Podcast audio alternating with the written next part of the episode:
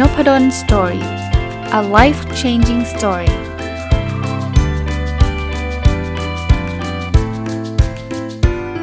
ัสดีครับยินดีต้อนรับเข้าสู่ Nopadon Story Podcast นะครับสัปดาห์นี้เนี่ยผมมีหนังสืออยู่2เล่มนะเป็นหนังสือที่เขารวมโค้ดหรือว่าคำพูดของนักลงทุนชั้นนำของโลกนะครับชื่อว่าโค้ดผลึกความคิดพิชิตการลงทุนนะมี2วอลลุ่มต้องบอกว่าหนังสือเล่มนี้ผมได้มาจากงานของ Thai VI นะครับสมาคมที่เขาเน้นการลงทุนที่เน้นคุณค่านะเมื่อสักปีที่แล้วเนี่ยได้ไปมีโอกาสได้รับเชิญไปเข้าร่วมงานนะครับก็เลยได้รับหนังสือ2เล่มนี้อ่านแล้วมันมีไอเดียดีๆอยู่เยอะก็เลยจริงๆก็ว่าจะเอามาเล่าให้ฟังแต่ว่าก็ไม่มีโอกาสสักทีก็ขอใช้เวลาสัปดาห์นี้เอาโค้ดพวกนี้มาชวนคุยกันละกันคงไม่ได้เอามาทั้งเล่มนะครับคงเลือกเอามาบางเรื่องบางตอนนะครับจะได้ครบ2เล่มแล้วก็ใช้เวลาจริงๆ2เล่มเนี่ยเล่มนึงผมคิดว่า2ครั้งอ่ะเพราะว่าผมว่ามีเป็น100โค้ดอ่ะคงไม่ได้เอามาหมดนะครับพูดถึงคนที่รวบรวมนะครับคือคุณพรชัยรัตนนนทชัยสุขนะครับก็เป็นผู้จะเรียกว่าอะไรครับผู้คีย์เพลเยอร์ของสมาคมไทย VI นี่แหละนะครับก็เรียกว่าเป็นผู้รู้แล้วกันนะครับอ่ะมาโค้ดแรกเลยจาก Warren Buffett นะครับหลายคนคงรู้จักอยู่แล้วนะเป็นนักลงทุนชั้นนำทั่วโลกเขาแปลเป็นไทยมานะครับหนังสือเล่มนี้ถ้าคุณซื้อแต่สิ่งที่คุณเข้าใจและมีวินัยที่จะไม่ซื้อมันมาในราคาแพงเกินไปคุณก็จะไม่มีวันขาดทุนผมชอบแนวคิด Warren Buffett นะเพราะว่าของนี้ผมก็เป็นคนชอบลงทุนนะครับแล้วส่วนใหญ่การลงทุนที่ผมล้มเหลวผมก็มีสำเร็จมีล้มเหลวนะเกือบจะ 100% เลยครับไปลงทุนในบริษัทที่ตัวเองไม่รู้จักก็อย่างเงี้ยสำหรับบางอันเนี่ยถึงรู้จักแต่ไปลงทุนในช่วงที่ราคามันสูงไปมันก็มีโอกาสขาดทุนนะนั้นตามที่ Warren Buffett แนะนำผมคิดว่าเป็นประโยชน์นะครับก็เอาที่เรารู้จักถ้ายังไม่รู้จักแต่อยากลงทุนก็ศึกษาฮะคือไม่ใช่แปลว่าต้องรู้จักตั้งแต่เด็กนะศึกษานะครับแล้วก็ดูราคาด้วยว่ามันคุ้มค่าหรือเปล่าไอ้ดูราคานี่ก็ยากอยู่นะเพราะว่าถ้าเรารู้เราก็คงไม่มีวันขาดทุนอ่ะนะแต่ก็ศึกษาให้ได้มากที่สุดเท่าที่จะทำได้นะครับ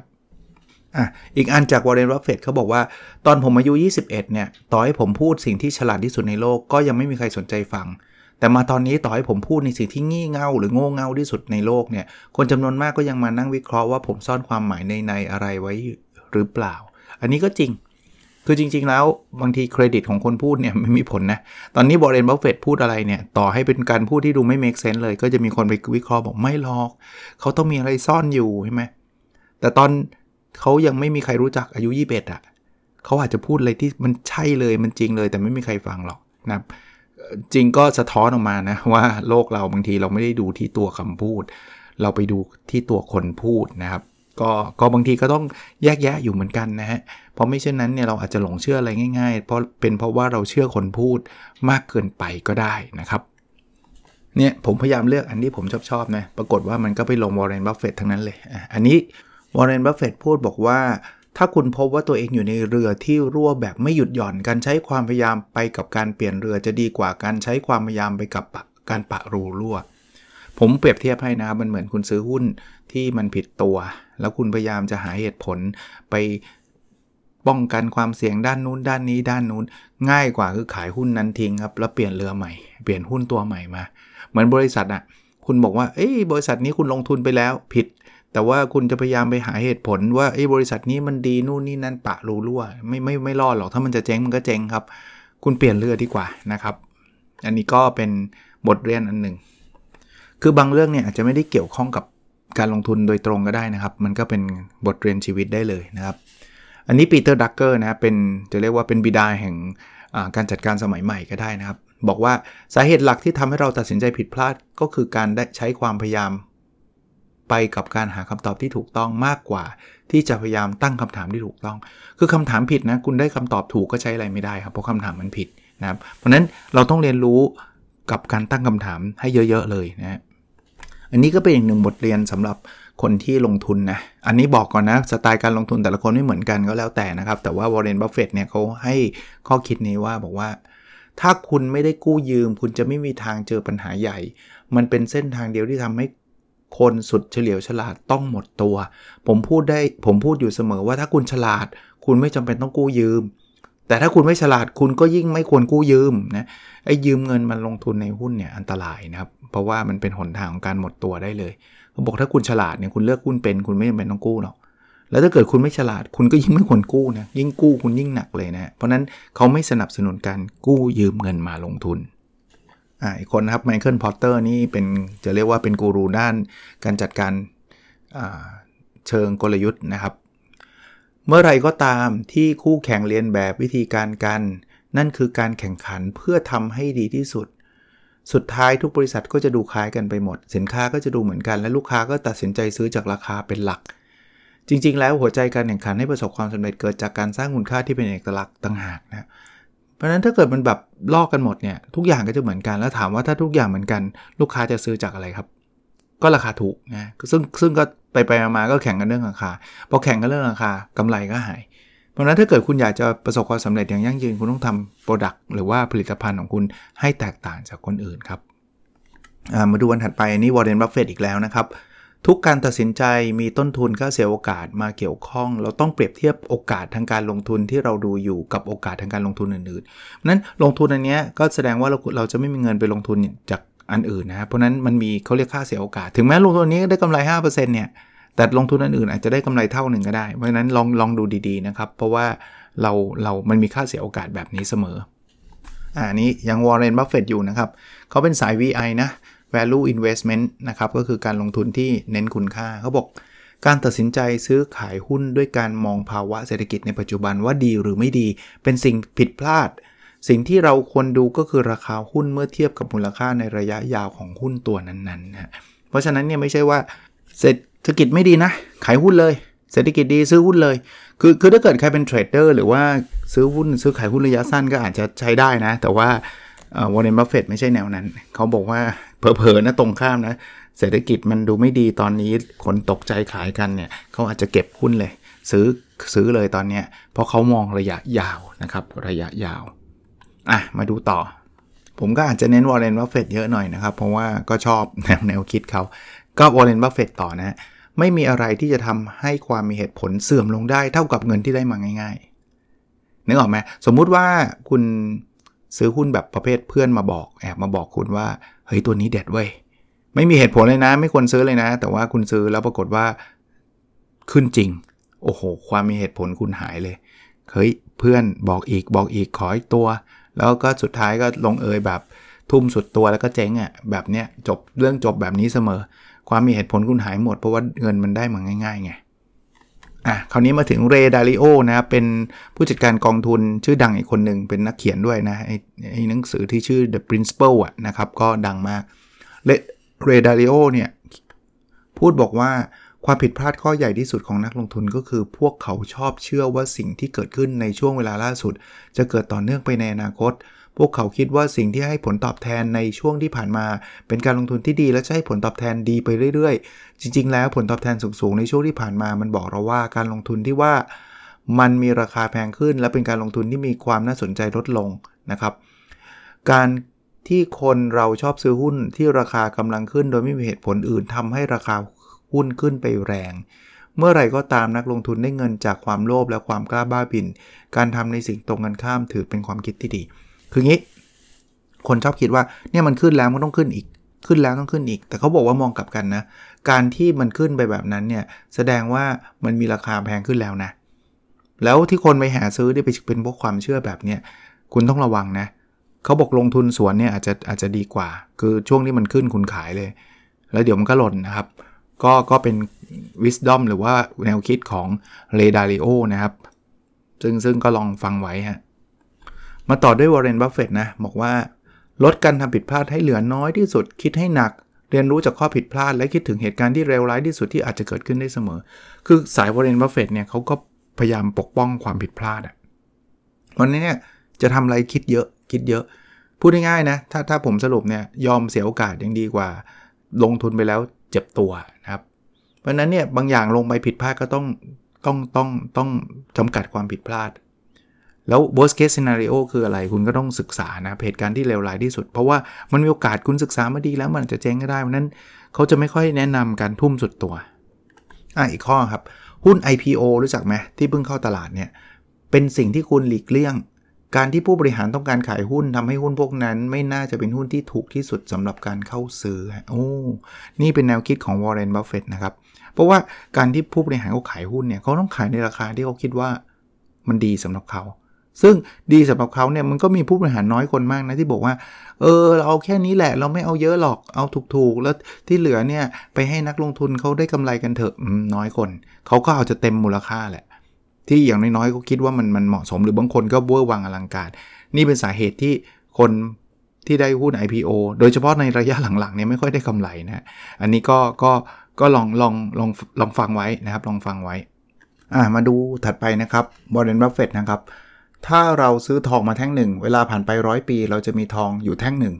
ถ้าเราซื้อที่ดินเพาะปลูก100 ไร่เวลาผ่านไป100 ปีเราจะมีที่ดิน100 ไร่แถมตลอด100 ปีที่ผ่านมาเราจะได้เงินจากการขายพืชผลที่เกิดจากที่ดินผืนนั้นด้วยคือ Warren Buffett ไม่ใช่แฟนในการซื้อทองคำเก็บไว้เพราะก็รู้สึกว่ามันใช้ประโยชน์อะไรไม่ได้ถ้าคุณซื้อที่ดินเนี่ยคุณเอาที่ดินไปปลูกต้นไม้ต้นอะไรเงี้ยคุณก็สามารถขายแล้วก็มีประโยชน์ออกมาได้นะครับที่ดินก็ไม่ได้หายไปเหมือนทองอ่ะเหมือนทองก็ไม่ได้หายไปบางคนอาจจะไม่เห็นด้วยนะบอกว่าราคาอาจจะขึ้นแต่ก็ไม่แน่ไงบางทีมันขึ้นมันลง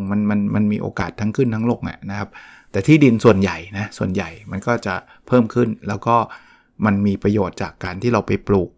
ต้นไม้เก็บพืชผลได้ด้วยอันนี้ก็เป็นสไตล์การลงทุนของเขานะครับหรือจะเป็นข้อแนะนำการลงทุนของเขานี่นะคนพูดคือ Daniel Kahneman ก็คือเป็นอาจารย์นะที่ได้รับรางวัล Nobel Prize ทางด้าน Economics นะครับเขียน Thinking Fast and Slow นะครับบอกว่าตำแหน่งที่คนเราชอบอยู่คืออยู่ข้างตัวเองนะแล้วก็กีฬาสุดโปรดของมนุษย์ก็คือการโดดหาข้อสรุปคือเป็นการเล่นคำนะอยู่ข้างตัวเองใช่ไหมบอกอยู่ข้างสนามอยู่ข้างไหนไม่ใช่ข้างตัวเองนะครับคนเรามันจะลำเอียงเข้าข้างตัวเองว่าตัวเองถูกเสมอแล้วกีฬาสุดโปรดคือ jump to conclusion นะไม่ใช่กระโดดไกลกระโดดสูงแต่กระโดดหาข้อสรุปนะครับบางทีก็ไม่ได้ดูเหตุผลอะไรเลยฉันสรุปของฉันตามที่ฉันคิดฉันเชื่อนั่นแหละก็ต้องระวังตัวเองเหมือนกันไม่จำเป็นเฉพาะเรื่องการลงทุนนะครับทุกเรื่องนี้นะครับเดเนียล คาห์เนแมนท่านเดิมนะครับถ้าเราเชื่อข้อสรุปอะไรไปแล้วเราจะมีแนวโน้มจะเชื่อเหตุการณ์ที่สนับสนุนข้อสรุปที่ว่า confirmation bias เคยได้ยินไหมครับ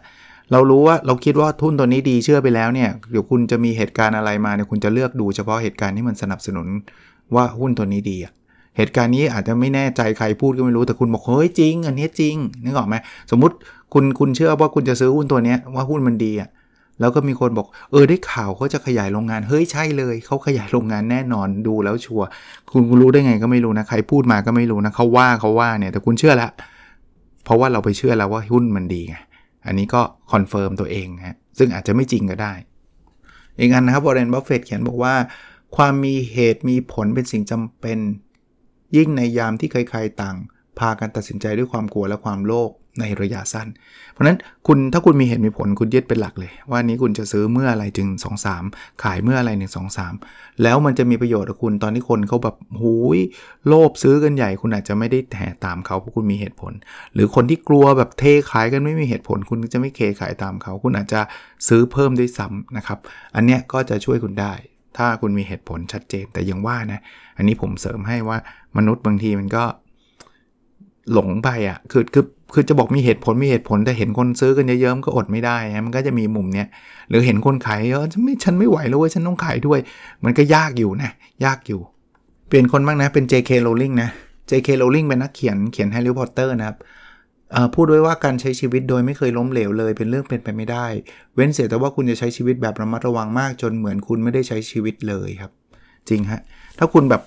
ไม่ล้มเหลวเลยคุณอย่าไปหวังไม่ได้หรอกหรือคุณแบบอยู่บ้านเฉยๆแล้วคุณไม่ใช้ชีวิตเลยมันก็คือความล้มเหลวประเภทหนึ่งนะถ้าผมเสริมให้คืนนั้นคุณเสียดายชีวิตทั้งชีวิตนั้นที่คุณไม่ได้ใช้เลยเพราะนั้นล้มเหลวได้เพียงแต่คุณต้องระมัดระวังนั่นเองแต่คุณไม่ต้องกลัวหรอกว่าจะล้มเหลวเพราะว่ามันล้มเหลวอยู่แล้วแค่ระมัดระวังอย่าให้มันหนักเกินไปเบนจามิน แฟรงเกนอันนี้ทุกคนคงเคยได้ยินชื่อนะครับเขาบอกว่าการลงทุนในความรู้เป็นการลงทุนให้ผลตอบแทนสูงสุดเพราะนั้นหาความรู้ครับลงทุนนะครับถ้าอะไรที่มีความรู้หรือจริงๆมันไม่จำเป็นจะต้องลงทุนด้วยเงินนะใช้เวลาก็ได้นะครับอย่างผมยกตัวอย่างฟังพอดแคสต์ไม่ต้องจ่ายตังค์นะ แต่ว่าเราอาจจะได้ความรู้เพิ่มก็ได้นะครับเพราะนั้นลองลงทุนดูนะครับหลายๆอย่างดู YouTube ก็ได้ดูนู่นนี่นั่นก็ได้นะครับจะว่าไม่ต้องจ่ายเงินแต่ว่าก็ต้องลงทุนเวลาเหมือนกันนะที่ท่านมาฟังพอดแคสต์เนี่ยผมก็คิดว่าเป็นการลงทุนเวลาของท่านแต่ว่าผมว่ามันคุ้ม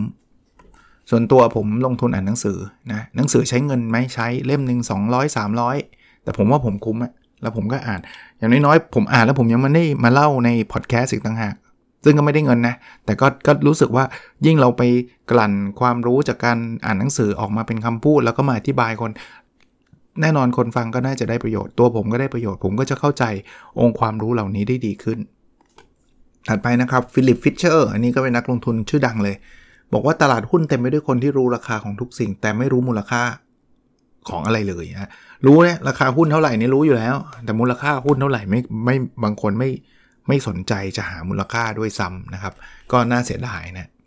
อีกคนมาร์คทเวนนะครับก็เป็นนักเขียนกวีนะครับบอกไว้ว่าสิ่งที่ทำให้เราต้องเจอกับปัญหายุ่งยากไม่ใช่สิ่งที่เราไม่รู้แต่เป็นสิ่งที่เราคิดว่าตัวเองรู้แต่ความจริงมันไม่ใช่แบบที่เราคิดต่างหากคือไอ้ที่ทำให้เรายุ่งยากไม่ใช่สิ่งที่เราไม่รู้นะเพราะเราไม่รู้เราจะไม่กล้าทำใช่ปะแต่เราคิดว่าเรารู้อะคิดว่ารู้แต่จริงๆแล้วมันไม่ได้รู้ผิดอะคือพูดง่ายๆเฮ้ยหุ้นตัวเนี้ยชัวร์อันนี้คิดว่ารู้แต่จริงๆผิดอันเนี้ยทำเราพังแต่ถ้าเราไม่แน่ใจว่าหุ้นตัวนี้มันดีไม่ดีเราไม่รู้เราจะไม่กล้าซื้อสังเกตปะนะไอ้ตัวทำความยุ่งยากคือรู้แต่รู้ผิดนะขออีกสักอันนะครับ Warren Buffett นะครับถ้าเรารู้สึกว่าตัวเองต้องซื้อหุ้นทุกวันเนี่ยคุณจะทำผิดทำพลาดมากมายในการลงทุนให้ประสบความสำเร็จคุณต้องอดทนรอคอยโอกาสทองใครที่เขาเรียกคันมือเคยเจอไหมคันมือคือแบบเฮ้ยต้องซื้อแล้วเว้ยต้องขายแล้วเว้ยยิ่งคุณซื้อยิ่งคุณขายบ่อยเท่าไหร่โอกาสพลาดคุณจะยิ่งมากเท่านั้นเพราะฉะนั้นรอครับรอโอกาสทองปีนึงอาจจะมาครั้งเดียวหรืออาจจะ2ปีทีแต่รอตรงนั้นเราซื้อเนี่ยคุณโอกาสพลาดจะน้อยกว่านะครับโอเควันนี้คงประมาณนี้ก่อนนะครับหนังสือคือโค้ดผลิตความคิดพิชิตการลงทุนเป็นวอลุ่ม1นะไม่มีจำหน่ายนะจริงๆเขามีไว้แจกนะครับก็ผมไม่รู้จะแนะนำว่าให้ไปหาจากที่ไหนผมไปงาน Thai VI มาเมื่อปีที่แล้วก็ได้มารู้สึกเขาเขียนว่าเขาจะแจกคนที่ทำบุญทำอะไรอย่างเงี้ยนะครับตอนนี้ไม่รู้หมดหรือยังนะครับก็เอามาเล่าให้ฟังนะแต่ในนี้มันมีโค้ดเยอะแยะเลยนะครับไม่ได้อ่านทุกข้อนะก็เลือกมาอ่านนะครับโอเคครับแล้วเราพบกันในตอนถัดไปนะครับสวัสดีครับ